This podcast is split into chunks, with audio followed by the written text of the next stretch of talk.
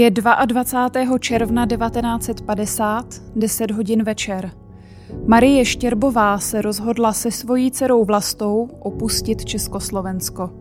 Nedokázala už snést další pronásledování a ústrky. Komunisté jim sebrali vinárnu, přestěhovali je do bytu bez topení a záchodu a na každém kroku je sledovali STBáci. Převaděč je dovedl ke hranici a ženy brzo dorazily k malému domku s americkou vlajkou.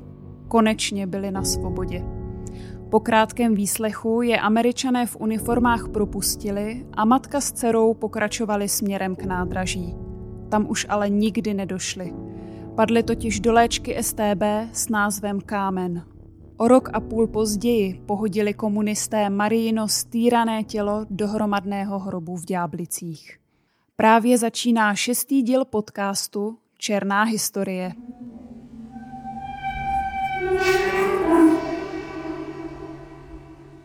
Marie Štěrbová se narodila 17. dubna 1909 v Černuci ve středních Čechách. Maminka byla porodní asistentkou a otec betonářem. Když bylo Marii 20 let, vdala se za majitele jedné pražské restaurace Josefa Štěrbu a v roce 1931 se jim narodila jediná dcera Vlasta. Šťastné roky mladé rodiny ale netrvaly dlouho. Josef zemřel v roce 1939 a Marie tak útrapy nacismu musela snášet s malou holčičkou sama. Zvládli to. Provozovala v Poděbradech vinárnu a hned v roce 1945 vstoupila do České strany národně sociální. Ztotožňovala se totiž s demokratickými názory Milady Horákové. Lidé jako Marie Štěrbová ale začali být od roku 1948 rudým mocipánům na obtíž. Už rozvěl čas a po ní naděje mi svobody slunce prší z oblaků. Před soudruzi hle zaslíbenou zemi, kde už není pánu ani žebráků. Před soudruzi hle zemi zaslíbené, nevolat páně, vláda od něku. Po únorovém převratu komunisté Marii Štěrbové vinárnu znárodnili. Vystěhovali je také s dcerou z hezkého bytu do vlhké garzonky, kde se nedalo ani zatopit. Marie už mohla pracovat jen jako pomocná síla v kuchyni a jako hospodyně. Přesto se svých ideálů nevzdávala a proto si na ní komunisti dávali pozor. Kdykoliv prý vyšla z bytu, čekal na ní estébák. Přesto se jí podařilo zapojit do protikomunistického odboje. Zorganizovala skupinu lidí, která se snažila získávat železniční mapy, hospodářské informace i razítka ze státních úřadů. Nátlak a hrozby ale sílily. Marie se proto rozhodla, že se svojí 19-letou dcerou Vlastou uprchne z republiky. Na jaře roku 1950 se vydali směrem k Františkovým Lázním, kde jim převaděč po zaplacení ukázal cestu. Po tmě a na neznámém místě se ale ztratili a proto se vrátili zpátky do Prahy. V té době Marie potkala Evu Peníškovou. Brzo se skamarádili a Marie jí dokonce nabídla, že u nich může bydlet, protože jí Eva řekla, že nemá kam jít. Eva tvrdila, že se právě vrátila z vězení a chce odejít za hranice. Marie řekla, že by se k ní ráda s dcerou přidala a přítelkyně ji hned ujistila, že zná člověka, který je převede na svobodu. 22. června 1950 se Marie s dcerou vydali na cestu k Chebu k obci Svatý Kříž.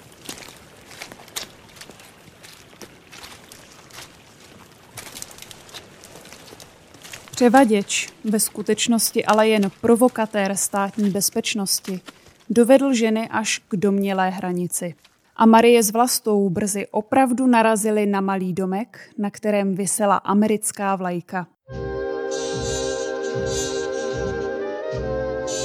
Anglicky mluvící gentlemani se jim představili jako příslušníci americké zpravodajské služby. V místnosti visel portrét prezidenta Spojených států a muži kouřili americké cigarety. Bylo tehdy Marii něco divné? Možná jen ta jejich česká písařka. Marie byla ale unavená a jistě si oddechla, že tentokrát to s Vlastou už zvládli. Netušila, že to jsou její poslední chvíle na svobodě. Domnělí Američané obě ženy vyslechli a ty se jim úlevně přiznali ke svému zapojení v odboji a nenávisti vůči komunismu. Jmenovali také další své známé, kteří jim pomáhali a nebo kteří chtějí odejít ze země. Možná si mysleli, že tak Američany přesvědčí, že nejsou žádnými rudými agentkami. Marie ještě také směla napsat dopis svému příteli Bedřichovi Dočekalovi, ve kterém ho prosila, aby se také zapojil do odboje.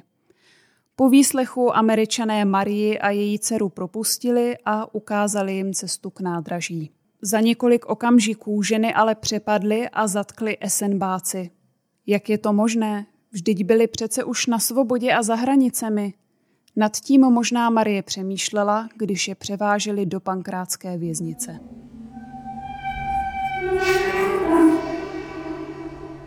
Marie Štěrbová padla do léčky státní bezpečnosti. Ti gentlemani v amerických uniformách byli totiž agenti STB s vynikající angličtinou a kostýmy půjčenými přímo z Barandova. Jejich domnělá stanice se navíc nacházela ještě na českém území. Marie a Vlasta tak ve skutečnosti hranice nikdy nepřekročily. Provokatérkou STB byla také jejich domnělá kamarádka Eva Peníšková, která je k emigraci přesvědčila. Komunisté pak zatkli i spolupracovníky, o kterých Marie beze strachu mluvila. Právě to bylo cílem akce Kámen. Přesvědčit vytipované nepřátele režimu k emigraci a dostat z nich informace. To se ale dozvěděla společnost až v 90. letech. Marie Štěrbová věřila, že ji komunisté unesli z Německa. A myslela si to až do smrti, která přišla už za několik měsíců.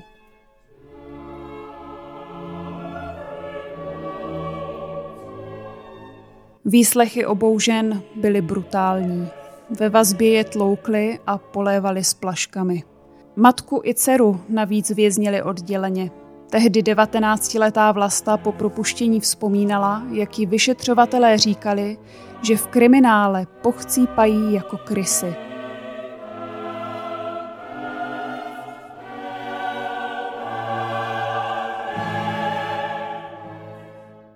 To Marie prý byla tvrdohlavá. Řvala na dozorce, že se chovají jako nacisti. O to víc ji trýznili. Chystal se navíc proces, ve kterém měla být Marie hlavní obžalovanou. Miladu Horákovou popravili přitom teprve před několika týdny. Možná, že i pro Marii by prokurátor Josef Urválek a jemu podobní přisluhovači komunistů požadovali ten nejpřísnější trest. Proč se tak stalo? A proč dnes sedí tato spiklenecká banda jako hnízdo pochytaných krys, nenáviděná, opovrhovaná všemi čestnými lidmi naší země na lavici obviněných? Je to protože síla myšlenky socialismu, žhoucí vlastenectví všeho našeho lidu, jeho budovatelské nadšení, bezmezná důvěra k naší straně, k jejímu vedení a soudruhu Gottwaldovi, vřená láska k Sovětskému svazu jsou nepřekonatelné.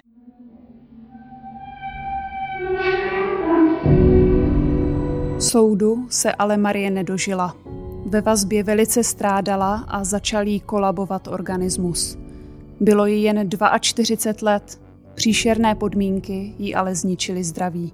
Naposledy viděla svoji dceru Vlastu na vězeňském dvoře. Nesměli spolu ale promluvit.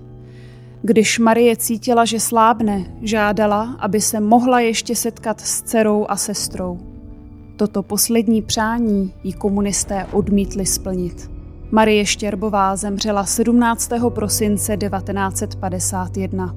Její tělo komunisté pohodili do hromadného hrobu na hřbitově v Ďáblicích. Bez obřadu i bez modlitby.